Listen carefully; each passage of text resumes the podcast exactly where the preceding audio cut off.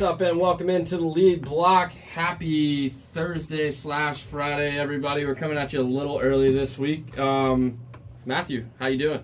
Doing great, man. How about you?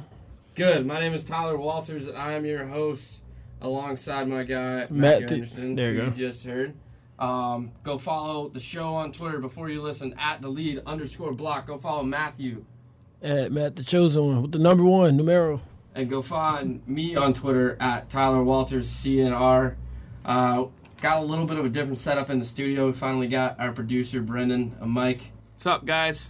so we're all rolling off on the lead block here, and I'm excited. This is the best week in football, in college football, uh, by far. Thus far, for sure.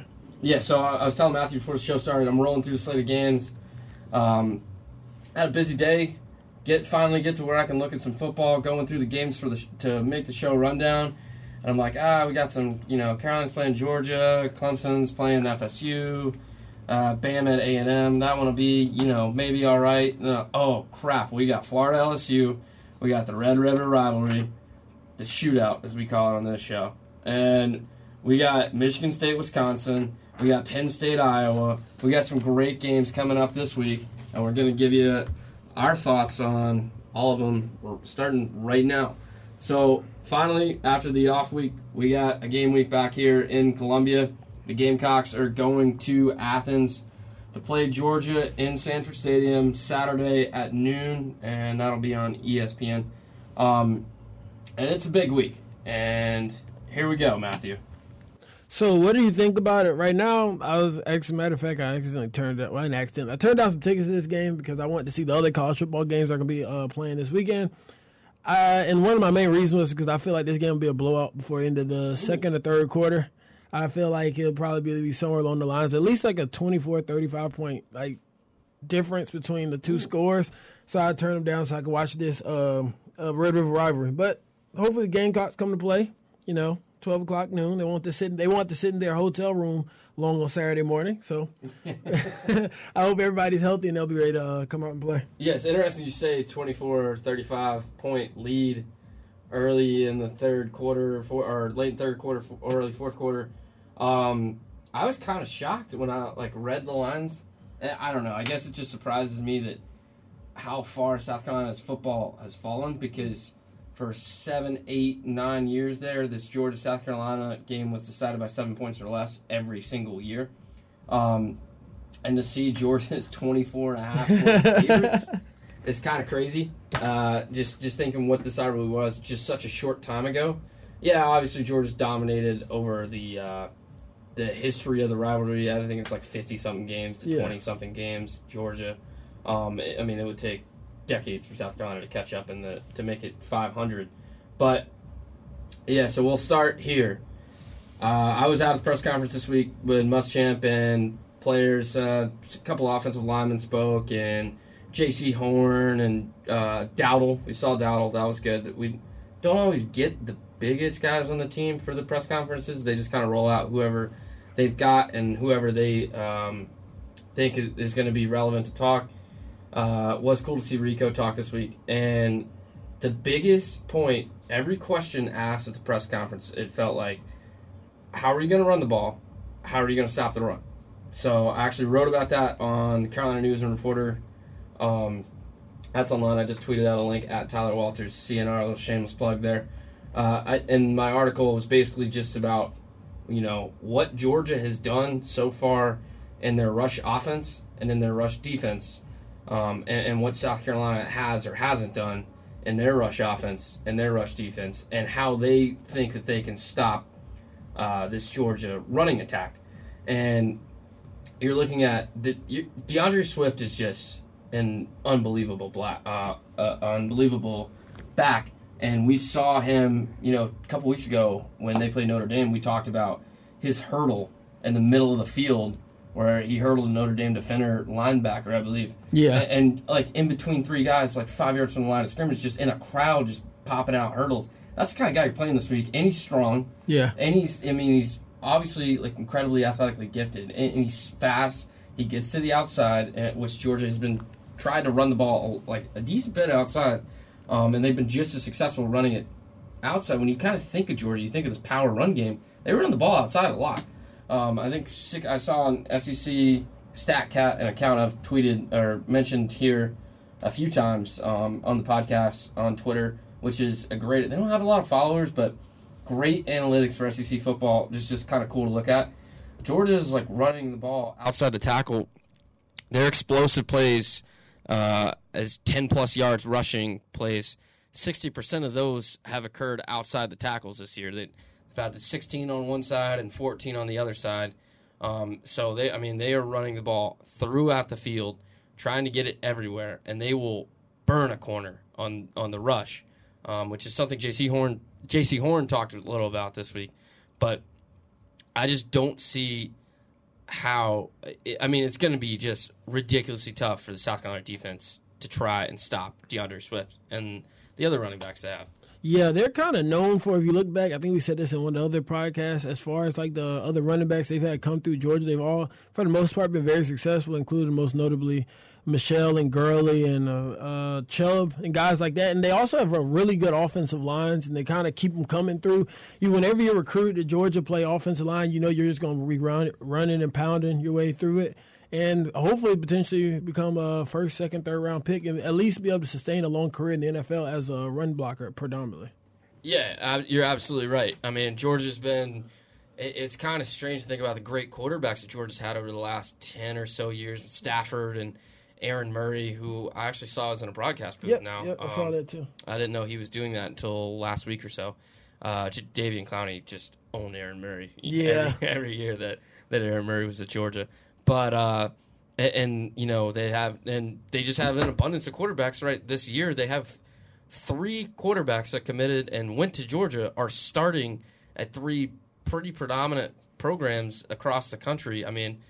Fromm still at Georgia, yeah, and Fields is at Ohio State, yeah. and Jacob Eason's out in Washington, who have been a force in the Pac-12 for the last uh, ten so years. Yeah, um, Chris Petersen. Yeah, Chris Petersen out there, but yeah, and you you think about the the the quarterbacks, but then you think about the running backs that they've had over the last ten years. I mean, Knowshon Moreno and, and, all the guys, and you know, going back to him, and then all the other guys you just listed, like Chubb and and Gurley and Michel and, and those guys. Um, yeah, they I don't. Georgia just has they find a way to to make star players uh, at Georgia, and, and I mean they've been a very good team over the course of the last 15 years, they've been right on the like a really good team almost every year. They just haven't won that national championship, um, and, and, obviously the last couple years they've been really close. They were in the national championship and got their hearts ripped out in Atlanta uh, two years ago.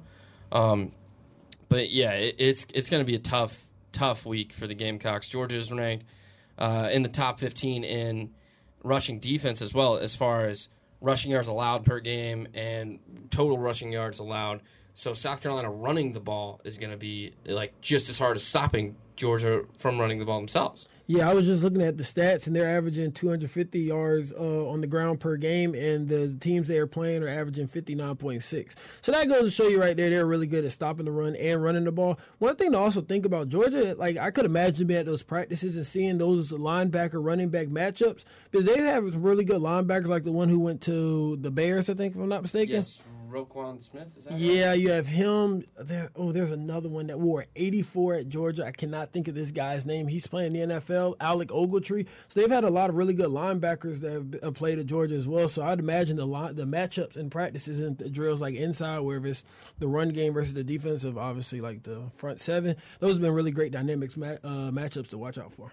Yeah, absolutely. So uh, we Dowdle is back, by the way. Um, I think there was a little worry about Rico Dowdle going out at the end of the Kentucky game. He, I, I mean, when I saw it, you know, I felt bad for him. You know, Dowdle struggled injuries throughout his career, and I see him hopping off the field at the end of the Kentucky t- game, and I'm thinking, oh no, like this is this is going to be another injury for Dowdle. But he's back. He was at full practice uh, this week. Uh, Muschamp said he worked out all throughout the bye week.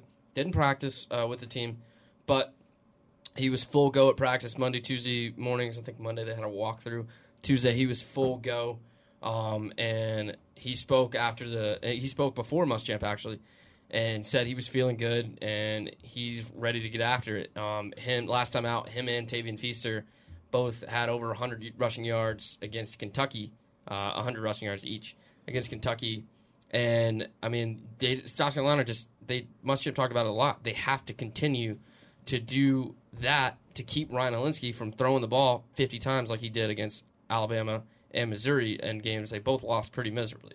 Okay, do you, uh, one question for you? Do you think with him being coming off injury, they go ahead and start him, or do you think they let Tavian take most of the carries and then let uh, Dowdle come in and here and there? From every indication I got from Muschamp, it was you know we're, Dowdle's fine, and we're going to keep doing what we've been doing. Okay. Uh, it, it, didn't look to me like there would be any hesitation as far as Dowdle running. You know, he said he worked out in full, he practiced in full, um, so it looked like maybe he just got tweaked something or, or just had a little you know, landed kind of funny and was and fine after.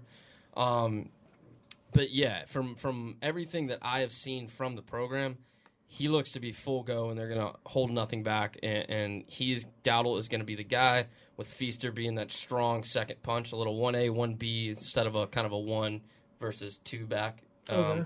But which they've kind of done. Uh, I mean, they did it exceptionally well against Kentucky. Uh, I can't say that enough. They, I mean, they ran for over 250 yards in that game, I believe. Um, and Denson coming in late in the game as well, ran for 30 or 40. Uh, but yeah, it, that's that's going to be the point of emphasis this week. Is keeping Hilinski from throwing the ball 50 times. And one of South Carolina's offensive linemen this week, uh, Eric Douglas, uh, said that you know we the offensive line we take pride in our ability to run the football and when you're not, you're like you don't want a guy setting back throwing the ball fifty something times a game. That's just not a good formula in this league.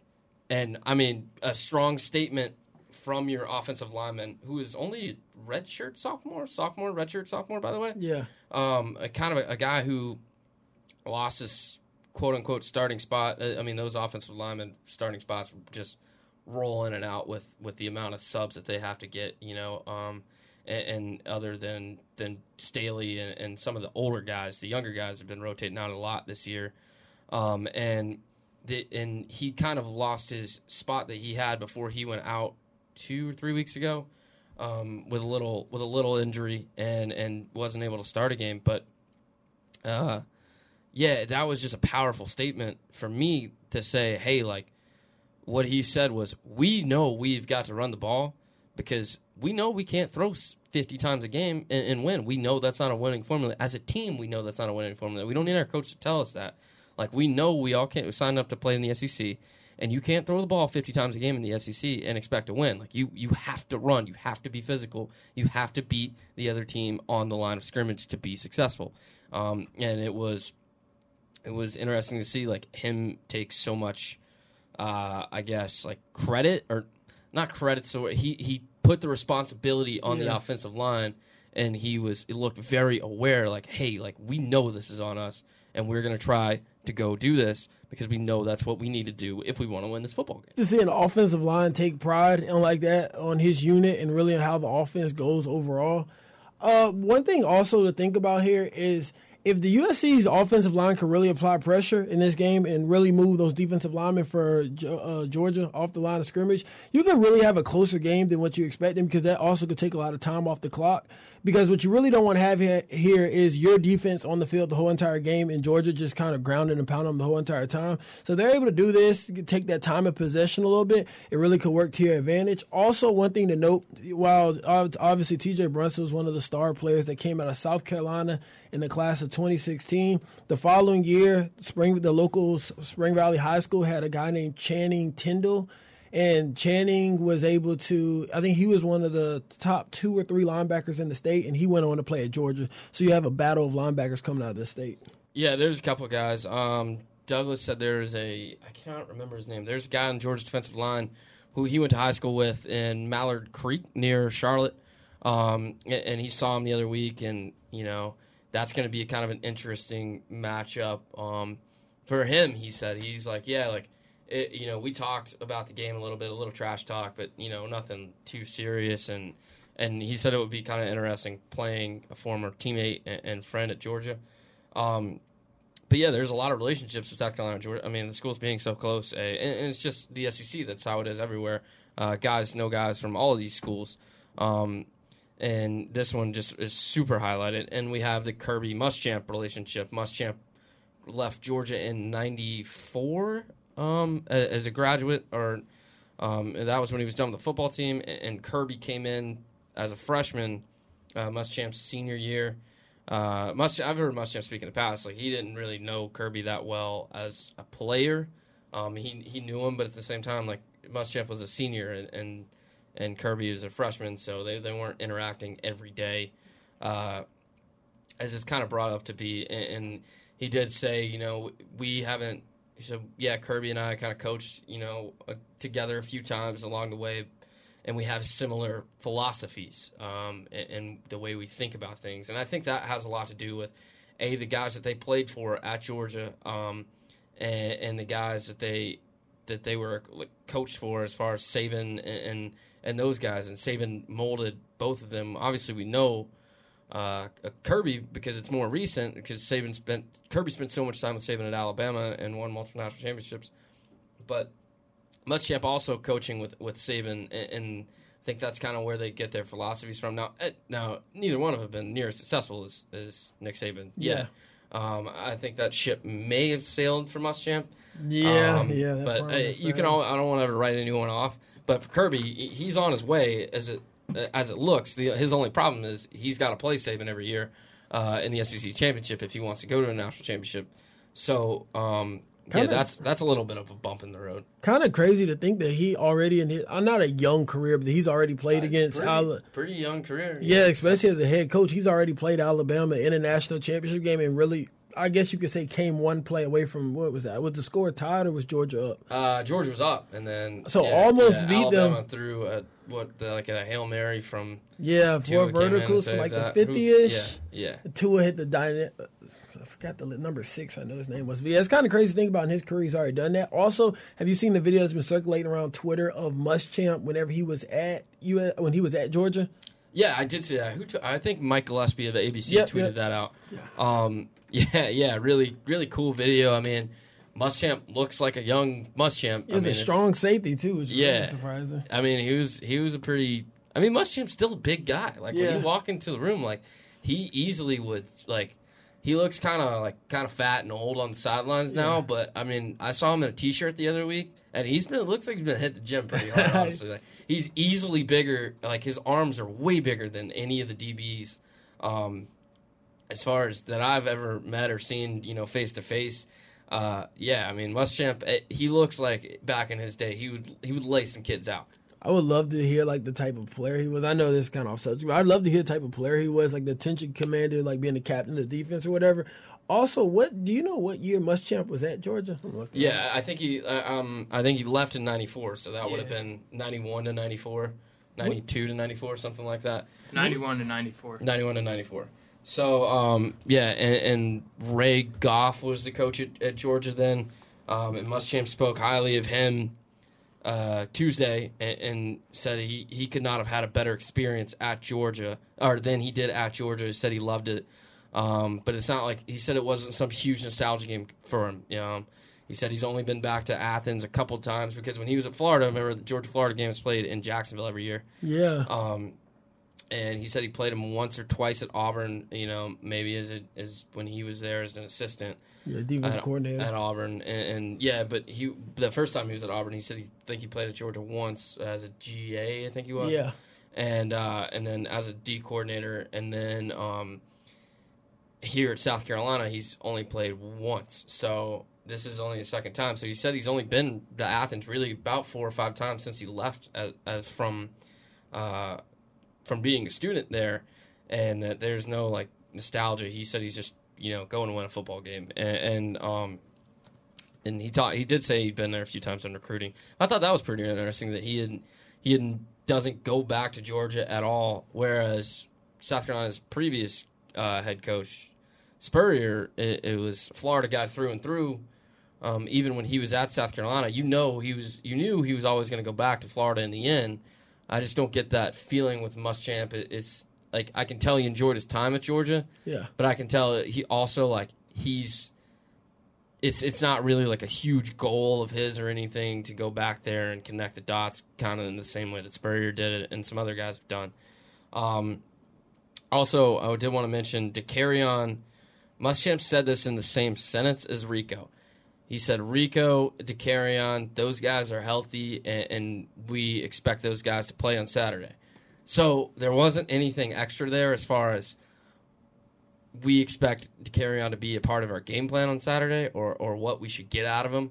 Yeah. Um, and I guess that's a question I should have asked, but he uh, he didn't speak any further on that. But so Dakereon is expected to be full play on Saturday. I can't imagine they'll try to push him too much if they don't have to Yeah. because I mean this is kind of a game where you might have to, but uh, yeah, just he's your number two quarterback and you're in tight situation as we spoke about uh, in the last couple episodes. If you lose to Dakereon Joyner, you were in a bad spot. So um, even though On is not your number one choice, he wasn't even your number two choice going into the season. Uh, Oh yeah, that at, is at quarterback, yeah, you you need him. Like you get below that, you know, you, you still do trust him to make plays, obviously, because you have him on the field doing different things. Because he's too valuable of an athlete to lose.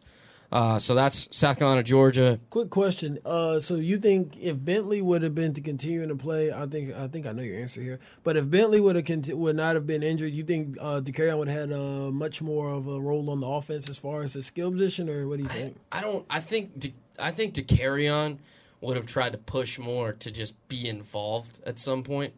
Um, but he does want to be a quarterback. Yeah. So and and I could tell like he seemed like he was content in waiting uh, to prove himself or, or continuing to try to prove himself in practices and but he's also content in helping his team in any way that he can so i think on is one of those rare guys where he kind of accepts whatever role he can get he knows what role he wants and he's going to work for it and he's not going to back down from the challenges but he's also content in doing what the coaches ask him to do because he wants to win so um, and, and Dakereon is a is a teammate driven guy. That's kind of the vibe I get from him is that he wants the team to do well, um, and he wants to help his team, and he's proud of everyone on his team when they do well, um, and he's just doing everything he can to help. But I, I think I really think Dakereon just wants to be a quarterback, and I don't I don't really know how much time he would have got if Bentley's healthy.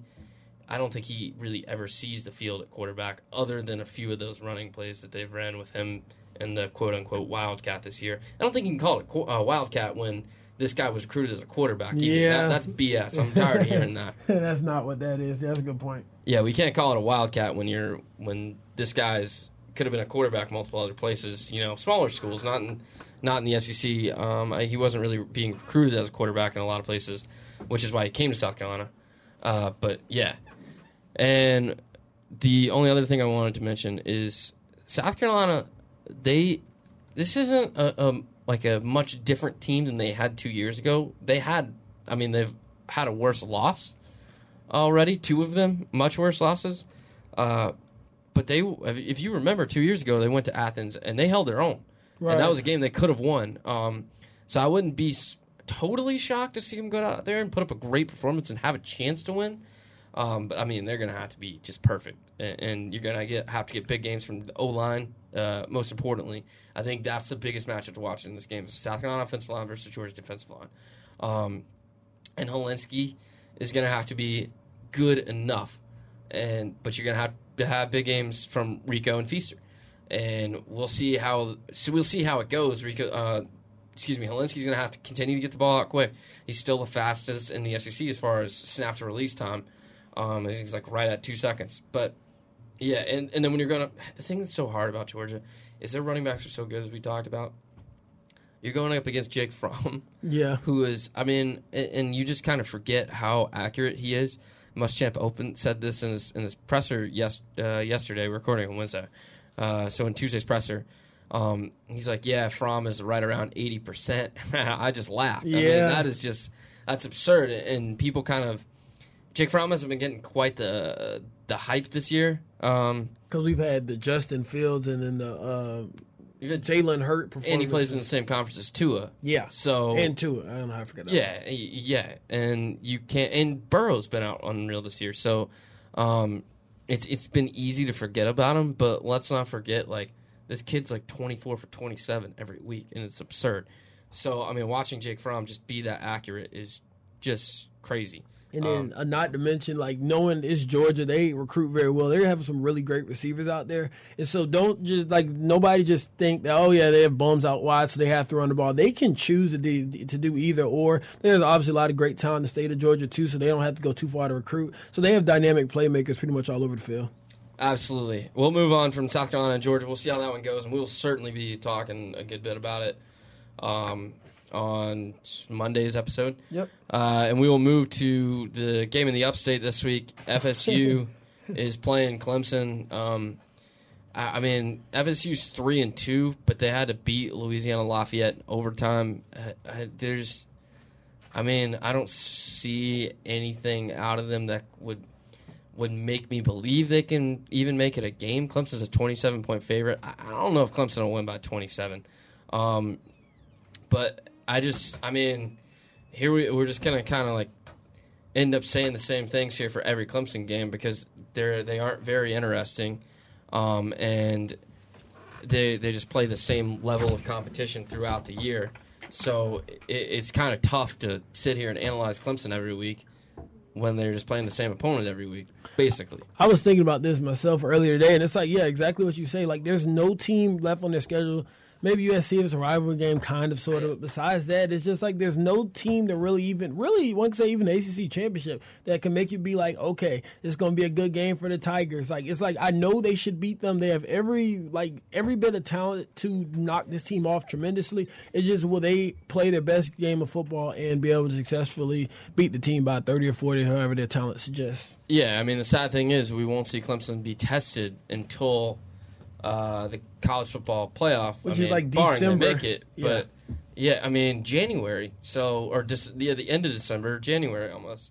Um, I could, I would bet like that's really hard. Maybe Dabo's can gotten this culture to where they understand that, but that's really hard for 18 to 22 because those kids can get bored. It's like we're not going to play anybody. And did you see what Isaiah Simmons said this week about the whole? What was The- it? Whenever the- the, whole paying thing is like the we bill, should the get- California bill. Yeah, he's like we should get paid. What did he say? We should, we should be getting. He's he said something along the lines of, "I believe we should be getting paid more." Yes. more was included in the statement, and Gamecock Twitter ripped that one apart immediately. I mean, a great great moment. I I thought it was hilarious. Um, yeah, I mean. He's gonna, and and I'm sure what he meant was the football players do get vouchers. yeah, Uh, stipends. yeah, stipends, whatever you want to call them, usually for rent. I, I know here at South Carolina, uh, they get you know usually a little bit more than their rent, and they can pocket that or use it for whatever they want.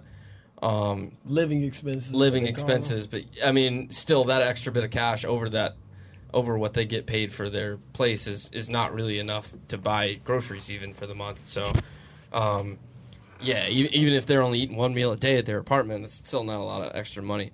I- I'm sure that'll be his explanation, Yeah, but it was a great a great moment there, li- like you pointed out. It was pretty funny, pretty funny on Twitter to see that. um, so that'll get a lot of attention, but we'll move on from from Clemson and their boring schedule to kind of go around the SEC here. Um, game that sticks out on me uh, to me, and, and I have it. I'll, I'll say it again later in my picks of the week. Uh, you got Mississippi State going to Neyland Stadium, um, and that's a noon game on the SEC Network. I, I just don't- Mississippi State's only favored by seven. I don't see a scenario where Tennessee can keep up.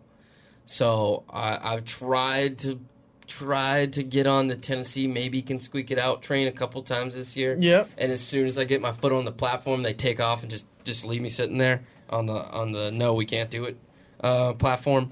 So yes, we I, can. I just I just don't see how a team like Mississippi State, who's had a you know an up and down year, they're- but are still a pretty good team. I don't see a scenario where they only win by seven points. I mean, I think they're going to go in there and win by twenty. Yeah, I would say at least fourteen. I don't think they go lay an egg in Kno- Knoxville or. No, I just I feel like it just keeps getting from bad to worse to Tennessee. The only reason season ticket holders go to the game because they have season tickets. Yeah, I mean, I, There ain't nothing else to do. I, yeah, I, I gotta agree with you there. I, I just don't see where that's only a seven point game. Um, but I mean, it, it'll be another good watch. I mean, it is a, it is a decent matchup because it, it is a test for Mississippi State, and this game doesn't really mean anything in the grand scheme of things. because neither of these teams are going to make the the. I mean, obviously T- Tennessee may never make another playoff again the way they're looking right now. But um, we never see a playoff because it wasn't even whenever they were making it in their prominence, it wasn't even a playoff at that. yeah, time. I mean, they, yeah, you're absolutely right. Uh, so and, and Mississippi State is just they're they're just they're just not good enough this year to do it. Um, they, they could be Mississippi State every now and then rises up in the West, and they make things interesting. So we'll see how they do here in a couple years. This this year just isn't it for them though. Uh, we'll move to Bama and A and M, um, and, and I did ask this on the the podcast the other day, Monday's episode of the Lead Block. How is Texas A and M still ranked? Because the only two tests they've had, they have proven to be not even close to worthy opponents. And then we see Auburn last week, who beat A and M at home, smacked A and M at home, Yeah. go down to Florida and get kind of tossed around. So, uh, I, I mean, I, how A and M is still in the top twenty-five just confuses the heck out of me. Um, but Bama's going there this week, and I fully expect for Tua to throw 350, 400 passing yards, four TDs. Ruggs may have all four this week. You know, they, they had a different guy last week have four. and I think they're just picking a receiver in the locker room before the game, and two is all right. I'm just going to throw to you today. And, Still be uh, ready. yeah, just be ready. It's coming to you all night. And, and I mean, that's just going to be. I don't see a scenario where that one's that one's just even close at all. if they would have showed me more promise, especially at the beginning of that Auburn game when they were at home, I'd be like, okay, we might have a game here. But the way Alabama's just been kind of going and play people's houses and just uh, lighting them up, I don't really give uh, A&M much of a chance. I know their crowd will be hyped up. It's the 3:30 CBS game, so you know the 12th man will be super excited for this one. But I expect it to be over before the third quarter. Yeah, I mean, I honestly, South Carolina's performance against Alabama is better than what I expect Texas A&M's performance to, Yeah. against Alabama to be this week because South Carolina did hang around for a quarter, almost almost a full half. Yep. So I, I don't expect A&M to hang around after you know the first eight minutes. Um, Really, it seems like South Carolina's been one of the better teams to play Alabama this season. they South Carolina has always just played right up to the level of their competition. so they'll play good against Alabama in the first half. But yeah, they'll get beat in the second half like this should. But the, like this week, it won't surprise me if they go on the road to Athens and they make it a great game and then they lose. Um, and, and then in a couple weeks when they play Vanderbilt, they'll win by one point. Yep. So that's just South Carolina football in a nutshell. Um, and it just kind of has been forever. Um, but yeah, it, it's Bama is just. I I don't think they're going to struggle at all. As I almost knock over the entire studio here. Uh, A little electrocution. yeah. Uh, anyway, I I mean, three thirty CBS, boring CBS game of the week. It, it should have been, it should have been LSU Florida, but thank God it's not. Oh, here's the thing. I, I forgot. I was about to say this. Uh, the ESPN game day crew, um, Rece Davis and, and Kirk Herbstreit and the Bear, uh, Chris. His last name is kind of uh, hard to pronounce. Starts with an F. Um, the Bear on game day. If you watch College Game Day, he's the guy who's giving out typically the gambling picks. But uh, yeah, they they were in a car this week, and I guess one of their their camera crew kind of recorded him with his phone of them saying, "When does the twelfth man ever really prove to be like relevant?" Oh. at, at, at Kyle Field, and uh, I mean it's kind of shocking to hear it, but when you think about it, A and M hasn't won uh, like a, a big game at home against someone they shouldn't have beaten. They haven't had an upset at home in, I mean, just forever. I mean, their only like really big upset in the last ten years was Bama, but it was on the road in Tuscaloosa. That's exactly what I was about to say. I'm like, okay, but Johnny Miss, but then you think about it, it's like, hmm. And then even whenever they beat Ole Miss that year, whenever Laquon Treadwell, I think messed up his leg in that game, it was at Ole Miss. So really, I mean, it's loud and stuff, but does it really impact? I know it impacts teams, but it doesn't really cause them to lose or win. It, it doesn't seem like it motivates A and M anymore to win, um, which is, I mean, weird to say. It caught me by surprise. I was like, "Whoa, slow down there!" But as Hot they take. explained it, I was like, "Ah, Touche. maybe you got something there." All right, we'll move to Florida LSU, like we were just saying. Florida, think I, I look. I love the CBS game. I've said it many times here. Um, I love the 3:30 CBS game. Thank God this did not get on the 3:30 CBS game. You cannot have a big game, big game in Death Valley and it not be under the lights. That is just the way it should be. Big games. LSU should have a night game every game they play. I don't care if they're playing, you know, Canada State. It should be under the lights at in Death Valley because that place is nuts. There are so many just Bayou people just down there, just drunk off of their behinds, and, and just it's like a hundred thousand of them, and they're all way too drunk and way too loud, and they're just loaded up on gumbo and and, and whatever backwards behind moonshine they got down there, and it is awesome. It is one. It is the best environment in college football. It is absolutely. You know, I've never been, Yeah. but I mean, watching on it is a life goal, uh, a bucket list thing of mine to go there because when you watch on TV, I cannot imagine that there is any better place to be than on a Death Valley LSU, and then in Death Valley on an LSU uh, game day in the fall at night. I, I can't imagine there's any place else that's more electric in the world ever.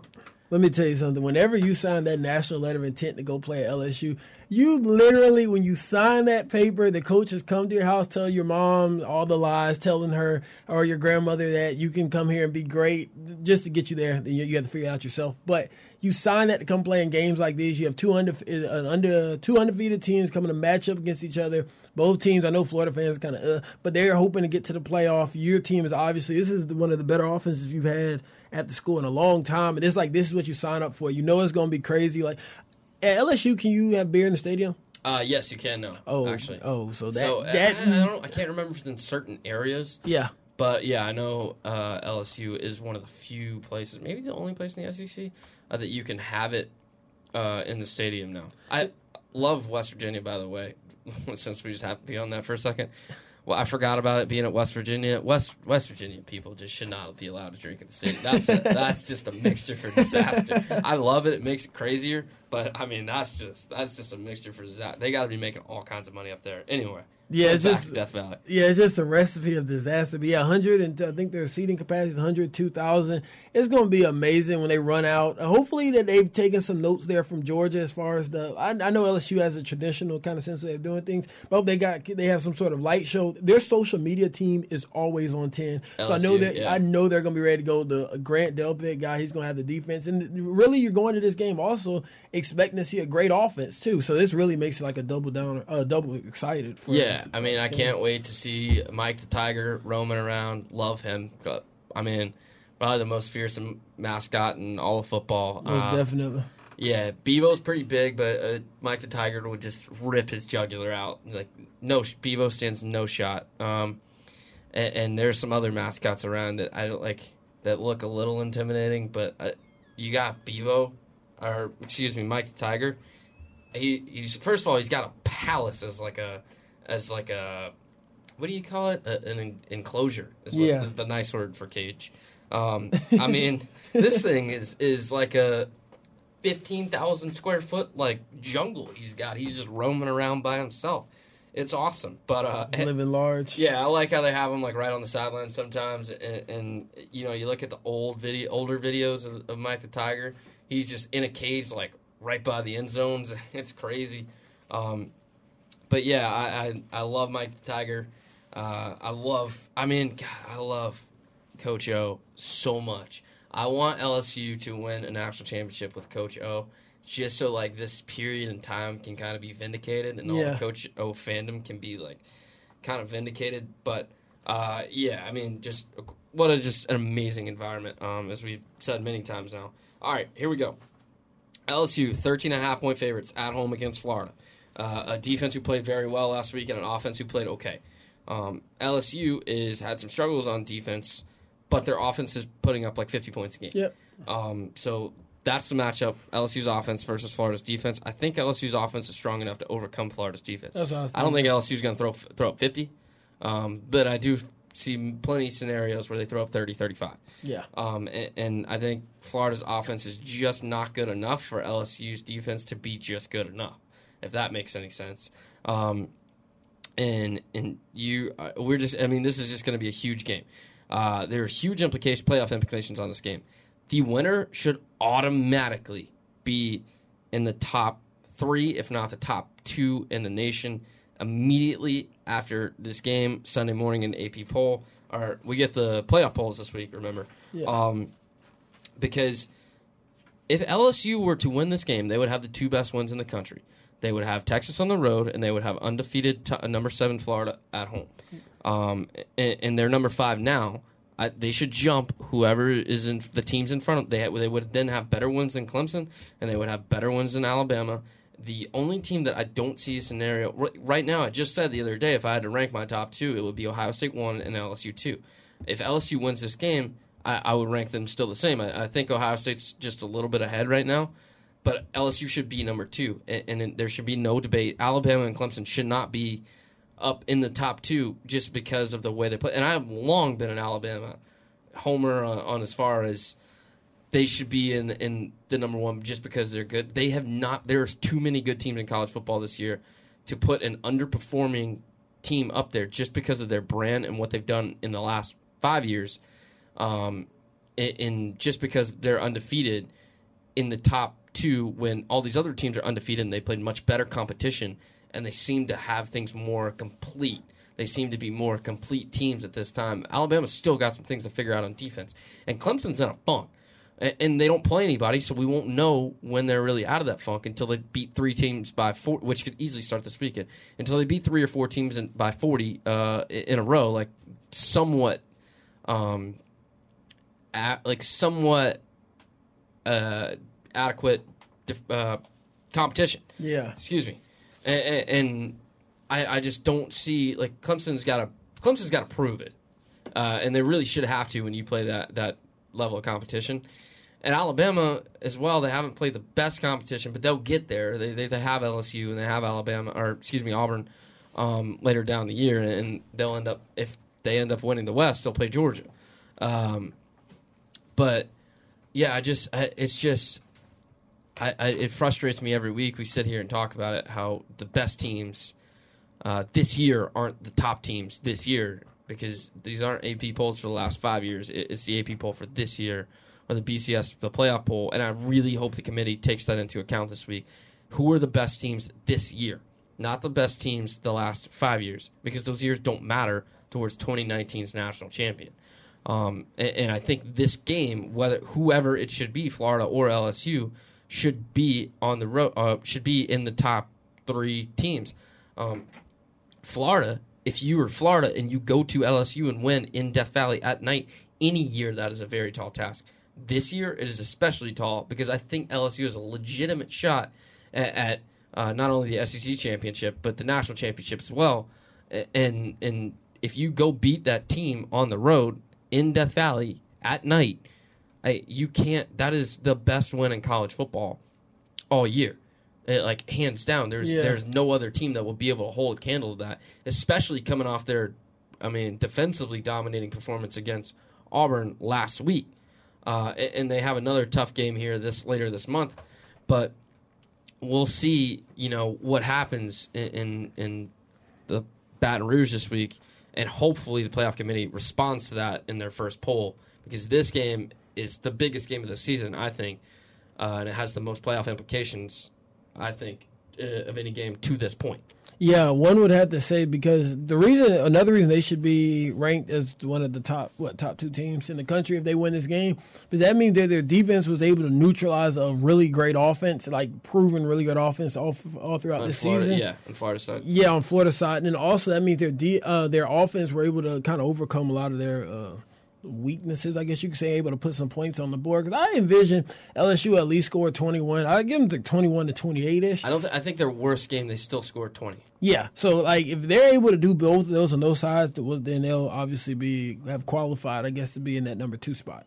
Yeah. Um. I, I just wanted. I wrote down down the notes, and, and I just wanted to bring that up. Uh. I wrote. I also wrote down gamblers beware. Spelled beware wrong. Um, big time. And, and um in this game. LSU is a 13 and a half point favorite. I I would like to think that that Florida can't keep up with LSU right now just because LSU is that good. Um, and, and, I've kind of put Florida down this year a lot, but it, it's not that I don't think they will be there. I just still I still don't believe yet. Um, but I, I do see plenty of ways where Florida can keep this under 13 and a half points. This could be a 10 point game. Yeah. Um, and, and, I think if it's a 10 point game, it will be that 34 to 24 game. Um, I would just stay away from this game if you're betting this week. I don't like it, it, it's going to be a tough one to win either way. Um, and if you're 13 and a half is just weird. If it's 10, I, I take LSU. Um, anything over that, it's just it gets to be a too much, but not enough to where I would take Florida and be confident. We'll move on from that game to another game that has very huge playoff implications. A game that we've been kind of talking about that we've been ready for for the last three or four weeks. So we've sat here and, and said that we are ready for this game. Uh, turn on your TV Saturday at noon. Be looking live at the Cotton Bowl where number six Oklahoma is, traveling down to play Texas as Texas comes up to Dallas um, for the annual Red River Shootout. And I mean, just the first thing I got here is, is just what an awesome venue the Cotton Bowl is every year. Um, I, am as more and more games have moved to Jerry World in, in Arlington and, and Cowboy or AT and T Stadium, whatever they call it now. It's gotten less emotional, I guess. Yeah. It, it, gives me less of something to attach to as a venue, and I love that they still play this game in the Cotton Bowl. You got the Texas State Fair going in the background with the big Tex. He's like seventy foot tall cowboy in the background. That's always cool to see. Um, it's kind of that, and the game day crew, like when they're there, they always have the the fried foods on set. It's that it is. This game is just that fall feeling. It's that football feeling you're playing outdoors, not indoors. I don't. I don't. I love the dome games yeah. for like at, at, different times, but I, I this game always needs to play in the Cotton Bowl because this is like this this this game to me has always been October and fall, and this is football, and they're all this is how they get together. It is just so awesome. Yeah, it really is. You think a lot of the names, the great names that have played in this game. Did you ever see the best that never was the ESPN documentary? Yes, I have. Marcus yeah, Dupree. Marcus Dupree. You have guys like him. I always think of like the Sam Bradfords, the Colt McCoys, the Vince Young. There's been a lot of really great players that have played in this game. One thing, okay, in the move kind of on the football side of things, did you watch the Jalen Hurts press conference earlier in the week? Uh, I did. I saw some of his comments, but I didn't watch it all. I used to love, and I, I, am rooting for Oklahoma in this game. And I used to love how he does things, but he is a, a player version of Bill Belichick. He like he, they were he, asking. He is now. He's got so Saban has just Saban oh him so hard. gosh! Like you watch it, like he's a cop. Like in my head, I'm like, does he even realize how uncollege kid? I was listening to his quarterbacks coach podcast, and he was like, he thinks the, the he thinks that Jalen Hurts is more mature than the coaches. Like I, I have to agree with that in some points. Did you hear at one point in time they were like, "Did you did Texas recruit you?" He was like, "Yes." And and then oh gosh, and then the, the reporters like, "So what did you can did you consider going there?" He's like, "I'm at I went to Alabama," and it's like he gives you no leeway as a reporter. I would absolutely hate it. Yeah, that would suck. That, uh, yeah, that would suck because he knows what he's doing here, and he's like, and he's not, and he's just moving right past it. Also, he had one other thing that was I don't know. It just seems like he said he keeps saying, making comments about I played in the Iron Bowl. Like this is kind of nothing. And oh, that's oh, that's the thing. All right, so I saw this. That's the thing. I, am glad you brought that up. Um, so a reporter asked him like, what was the big deal about playing in the in the Cotton Bowl, and he's never played in the game like this. And he said, I, I, have played in the Iron Bowl the last three years, I guess, three years.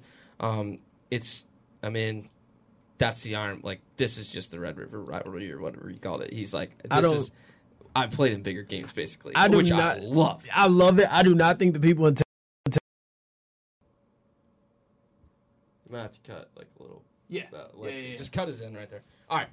We're back. We had a little technical difficulty, but we were right in the middle of talking about the Iron Bowl and Jalen Hurts' comments um, about playing in the Iron Bowl versus playing in the Red River rivalry, and I was saying that, that a reporter had asked him about uh, what the like. Oh, you know, you kind of never played in a game like this, dude. The Iron Bowl. I, I, mean, like I said, I couldn't. I could not love this comment more as an SEC like guy myself. The Iron Bowl has been so much bigger of a game than the Red River Shootout has been over the last decade, and it's not even close. Like Texas has been absolute garbage for several years of this rivalry, and like Steve Spurrier always used to say, you know, you got to beat the other team every once in a while for it to be a rivalry. And yeah, they beat them once when Charlie Strong was there. Uh, Texas beat Oklahoma once when Charlie Strong was there. But this game just hasn't been like, it hasn't had the implications that the Iron Bowl has had. And the Iron Bowl has literally been the two best teams in the nation pretty much for several of the last uh, 10 years. You've got a few you got a few championships by Clemson and one by FSU and one by Ohio State and then every other national championship pretty much in the last decade has come from either Alabama or Auburn.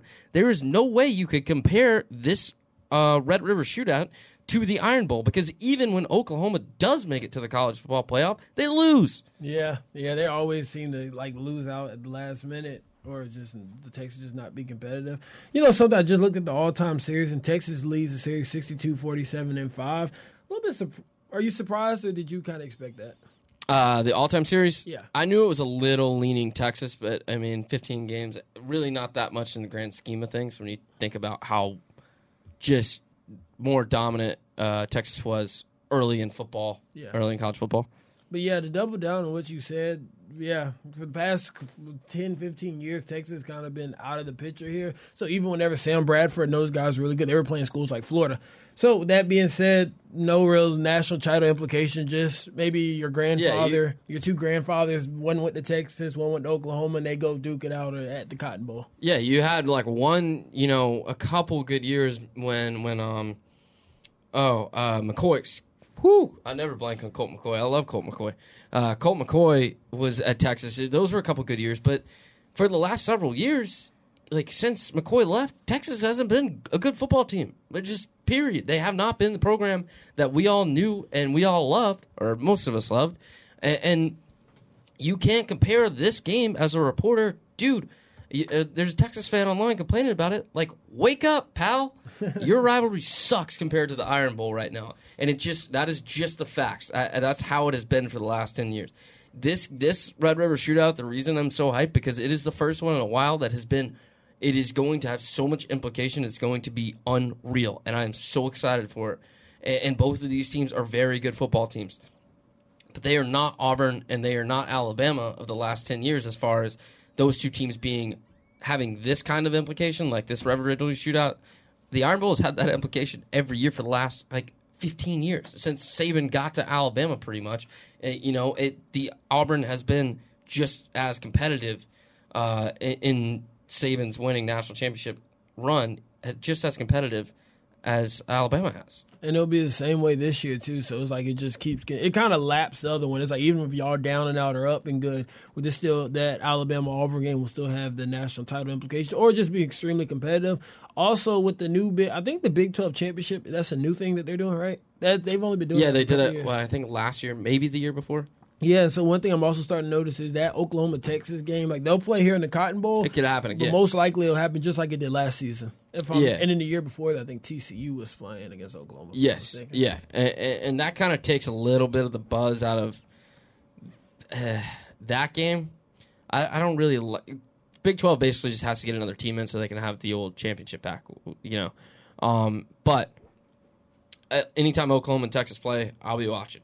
So it, it doesn't really matter how bad like one of them are, uh, one of them is.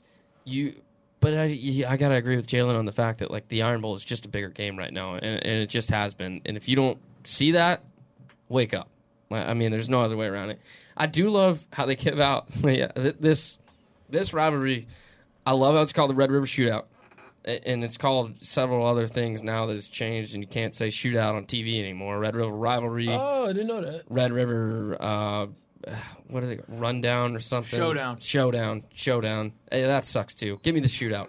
Producer Um, Brendan on the Met said. Yeah, I mean it's Texas and Oklahoma. You're playing in the dust in Dallas. Like we're all thinking about Cowboys. They give away a golden hat at the end of the game It's a golden cowboy hat. Like call it the shootout. Um, a- as far as this matchup, I just, I, I just think Jalen is better than Ehlinger is, and I don't think there's a good argument against that. No. I mean Jalen is just better than Sam Ehlinger is. Um, Texas is going to have to play the just a perfect game almost to beat Oklahoma. I think because I think the teams that Oklahoma play, Oklahoma will lose to in the college football playoff. I, I think they'll make it the college football playoff. Whatever team that they lose to is just better on an almost good day than Texas is on their very best day, and, and Texas will be there like next year, but or in two years maybe. They just aren't quite there yet because of Jalen Hurts. He is just too good. I heard Joel Klatt say something that, that kind of piqued my interest a little bit. His thing was the way that Texas kind of neutralized this game is with them being the more physical team. It was at least what it seems like. That's true. Yeah, so if you if they can out physical or even just match the level of Oklahoma's physicality, that probably can keep them in the game, especially in a rivalry game where the tensions I'm sure will be high because both teams know what is at stake right here in this game. Yeah, and let's not forget that Oklahoma's defense sucks. So it does year in year out. That's what keeps costing them. I mean, if they had a defense when they played Georgia a couple years and Baker a couple years ago in that Rose Bowl and Baker was there, even though that game was close, I if they had a hated it. defense, they would have won that game because they could have stopped Georgia at least once. But Yeah, Georgia just kept scoring. Oklahoma was scoring because their offense was so prolific, but Georgia was just scoring because Oklahoma's defense was so bad. Yeah, I think they they were up by 14 at the half of that, in that game, if I'm not mistaken. I hated the fact that Baker Mayfield and those guys cannot pull out that win. I really wanted to see Oklahoma go ahead and advance, but uh, it was meant to be for Georgia. Yeah, I mean, they, Oklahoma just seems to beat themselves every year, and, and once they get to that point in the season, um, and, and I mean, I, I just like I've said, th- this is just one of the best rivalries in all of sport. Um, yeah, Texas needs to play Texas A&M again, but when I think Texas rivalry, this is this game in October. It is such a perfect time. That I think that's why I love it so much because it's the middle of October. Like, and, and it's not like huge. Like you're getting into like the divisional rivalries, but you aren't getting to the big big rivals yet. Almost, uh, other than a few few of them. This is like the premier one in the middle of the season. It used to be the third Saturday in October with with excuse me, uh, Bama and Tennessee, but it's it's just not that anymore because of how far Tennessee has fallen. And all eyes on this game this week. Um, we'll go to Mi- Michigan State, Wisconsin. What you got? Yeah, you just one last else? thing, a little bit like uh, analytical, whatever. Kind of interesting that that game is at 11 o'clock in the morning, too. Like, you see, in Texas, they're an hour behind, if I'm not Yeah. mistaken. So I think the reasoning there is that um, I'm not sure that the Cotton Bowl has lights. Um, because there's What? still yeah there there's still quite a few stadiums. Uh, I could be wrong on this. Um, and, and the uh, or, or and the game was always played like at eleven or eleven, so it could be noon Eastern time. Yeah. Um, just so the like the fair is going on, and it just brings more like this game is like has that day game feel Yeah. which sucks if you're tailgating. Uh, but yeah, I mean, I kind of like it because it gives you a solid game at noon, and TV networks just can't change that because that's when um, those teams will be playing.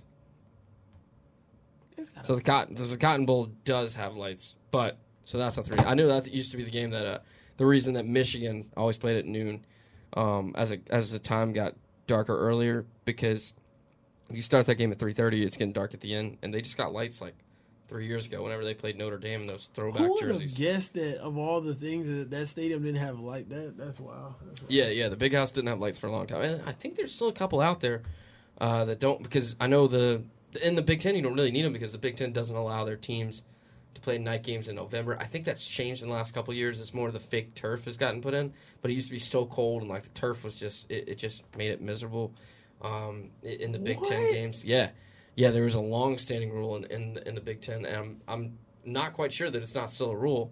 Um, it may be that the Big Ten teams don't play night games in November. Um, but we'll roll on to Michigan State and Wisconsin, number eight, Wisconsin, really quickly, as we are getting close to the end of the podcast here. We're running out of time.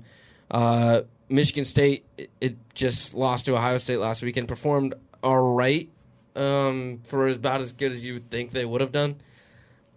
They have a chance to keep it close. Wisconsin's only 10.5 point favorites, but I just believe what Wisconsin's elite defense and power running game will just run them over. Jonathan Taylor has been unstoppable.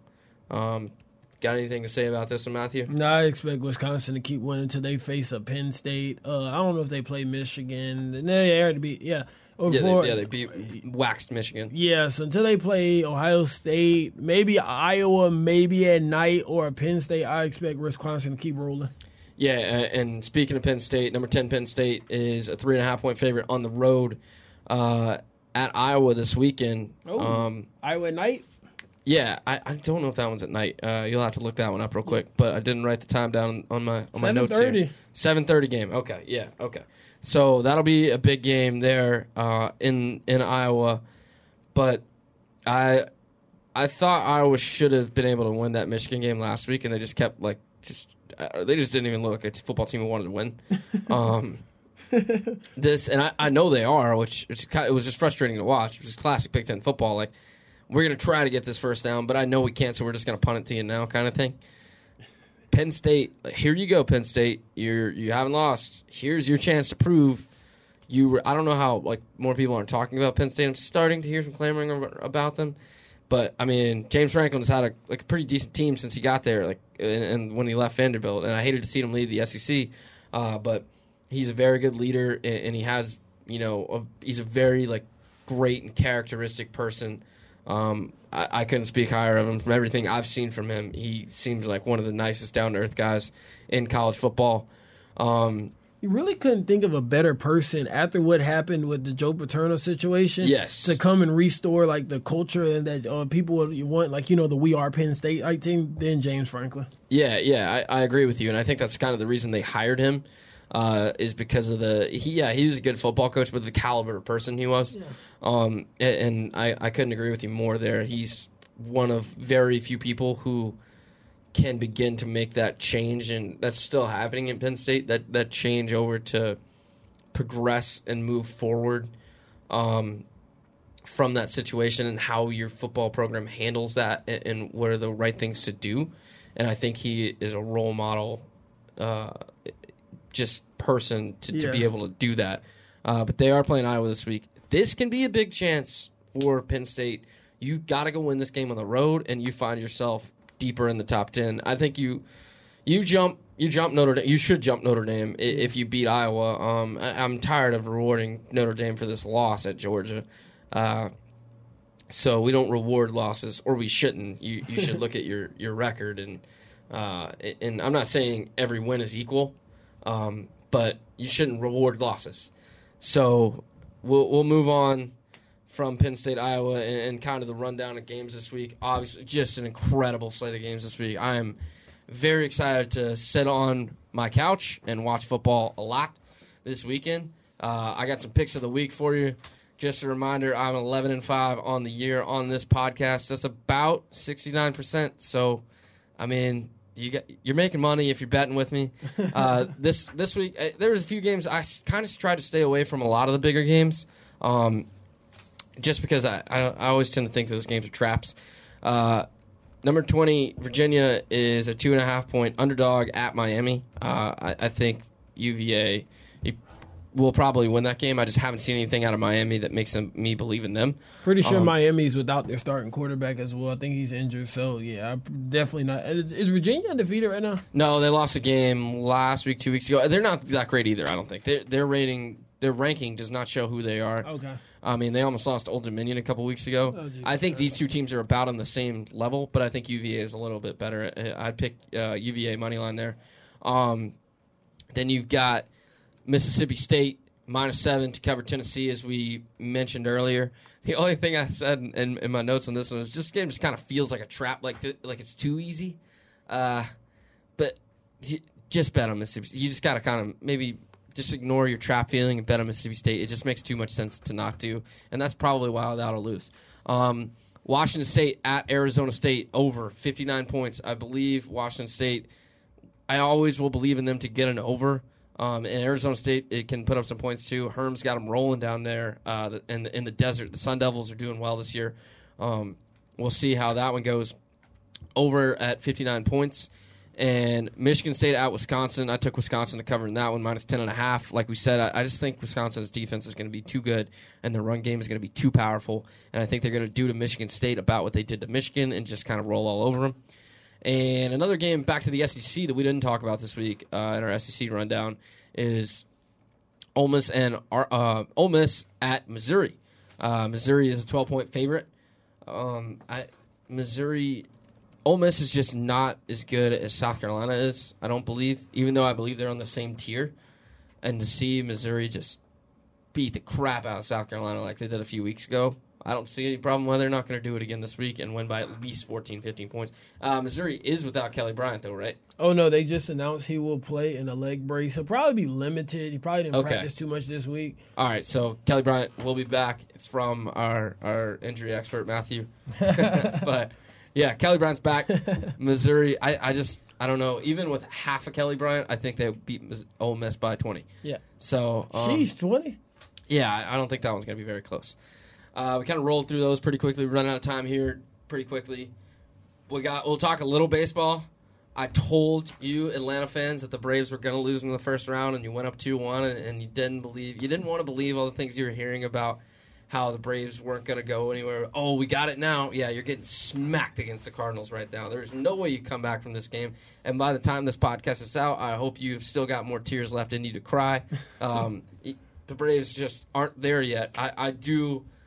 I love to hate on Braves fans, but they have a really good team in Atlanta, and, and they'll get there. But uh, you, you still just aren't there yet. And you made improvements in the offseason. But here's the thing: you got to go sign some some aces. You got to go sign some bigger name pitchers.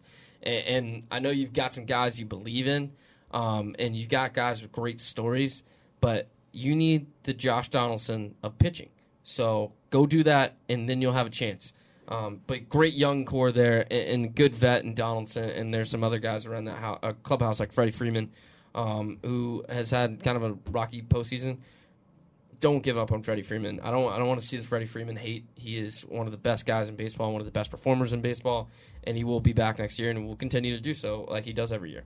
Um, crazy how we got three game fives in the NLD and the NL and ALDS this year. The only team that advanced was the Yankees uh, over the Twins. I was kind of shocked to see the Twins lay down like that, just lose three games outright. I, I figured they steal one from the Yankees.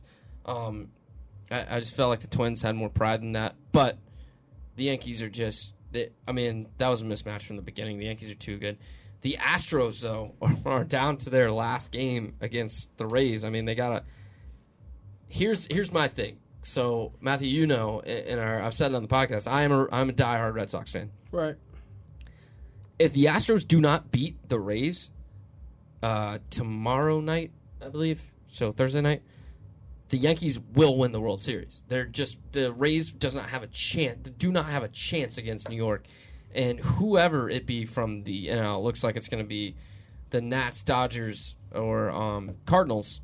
Um, it, it won't be the Braves, just to rub that in again, and, and it. I just don't think any of those teams stand a chance against New York or uh, Houston. So, uh, Houston beats New York, I believe, if that is the AL pennant matchup. But the Astros have got to win. Uh, so, Astros, I'm counting on you. And, and like a nice win so you can go on and just sweep the Yankees in the next round. That'd be great. Um, Brendan, do you think that New York is better whenever? Uh, well, New York, the city is more live whenever the Yankees win the World Series. Yeah, I, I think so. Um, I mean, me being from New Jersey, I know a lot. All my buddies are Yankees fans. They're annoying as hell. Um, shout out Sean. But uh, yeah, I, I I hope to God they lose. you don't want to hear it. No, I don't want to hear it at all. Yeah, I mean, uh, no one does. No one likes Yankees fans. Yankees fans love themselves. No one else likes them in, in all of the sport, uh, which is just awesome. So, Matthew, you said you were skipping out on your high school game this week. Yeah, unless uh, the, the check clears and I can get some gas in the car. If it does, I'll head out to uh, River Bluff versus Dutch Fork. It's two undefeated matchups coming out of Lexington County. Uh, be interesting to see how, how that goes. One of these teams will either. And Lexington has a really good like that county. They're really good with like student sections and things of that nature. So it's like the whole high school environment. Versus if you go out to uh, my old high school, Richland Northeast, you might be able to be playing and pick out your grandmother in the stands. And she's at the same place because nobody else is gonna be out there. Yeah, I mean, we are still college kids. Get it? I mean, my Venmo is open at TWW2001.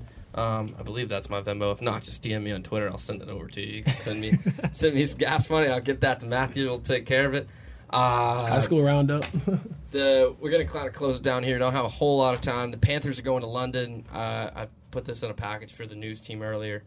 Um, on Carolina News here on campus, but uh, I didn't realize that the Panthers hadn't been to. I've never been to London. Surprise. Yeah, I, I'm surprised. This is the the Tampa Bay's third times. They're always there because they're they're trash. They're they're just a bad enough franchise to agree to go over there. Uh, they're but they are playing at 9:30. That'll be awesome. Football as soon as you wake up. Love that. Can't can't beat wake up football. Um, Might mess around Miss Church. yeah. might not, you might not want to do that one, but Yeah, don't do that. I'm you'll, you'll be in trouble. You'll be in trouble with somebody. Uh, we'd like to remind you that Alex, um, our NASCAR buddy, Alex is coming in Sunday talk about Dega. They're rolling Dega this weekend. I cannot wait to see how the crazy redneck NASCAR fans down in, in, Alabama going after it. Uh, it is, I mean, it produces some of the best content on the internet. I love these people. Hanging out with them. Uh, if you ever get a chance to meet like a na- like an actual NASCAR fan and just talk NASCAR with them, the passion that they have about NASCAR is just unbelievable. Um, so that's why I mean I've always had a great respect for NASCAR fans, and I mean I, am not I can't get into their sport. I just I, I, try, but I can't do it. It's the same with like tennis. Like I can't get into that either. Yeah, it, it just doesn't do it for me. But I do love talking about culture. So we'll have a little. We'll have our buddy Alex in here to teach us a little bit about NASCAR and tell us what's going on in the 2019 Chase for the Cup. The I think they still call it the Chase for the Cup. The the new NASCAR playoffs. Um, we like to also uh, remind you that this has been a production of Garnet Media, and we would like to say a special thank you to Bensound for our music. Uh, Matthew, any last words? No, nothing at all. Going to be a great weekend of college football. Uh, go we'll Cox. Go Cox. Go Cox from producer Brendan. Uh, he's headed out to Athens this week, so we'll, Boomer we'll, Sooner as well. Yeah, Boomer Sooner. um, I'm rooting for for the picks of the week is what I'm rooting for this week. free money. Yeah, the, the, free money I keep trying to give you people. Um, have a great week. We will see you on Monday and enjoy all the football that's going on around college football this week. We will be back to talk about everything that happened on Monday's episode. Make sure you go subscribe, uh, rate, review, leave us a review. Actually, type it out. I mean, it's not it's not too hard. We it would help us greatly, um, and we would very much appreciate it. Throw us a follow on Spotify. If you don't have Spotify, download Spotify and just hit follow. Um, tell your friends. Uh, get people involved. Go follow the show on Twitter at the lead underscore block and Instagram. DM us questions. DM us topics. Um, follow Matthew at Matt the Chosen One, uh, number one on Instagram and Twitter. Follow myself at Tyler Walters CNR on Twitter. DM me questions for the podcast. We'd love to hear from you. Uh, like we said, tell your friends, keep getting the word out there about the podcast. We love doing this for you. We want to be able to grow and connect with our audience. Um, and it's been a great time for us. Uh, with that being said, we will see you Monday. Peace out.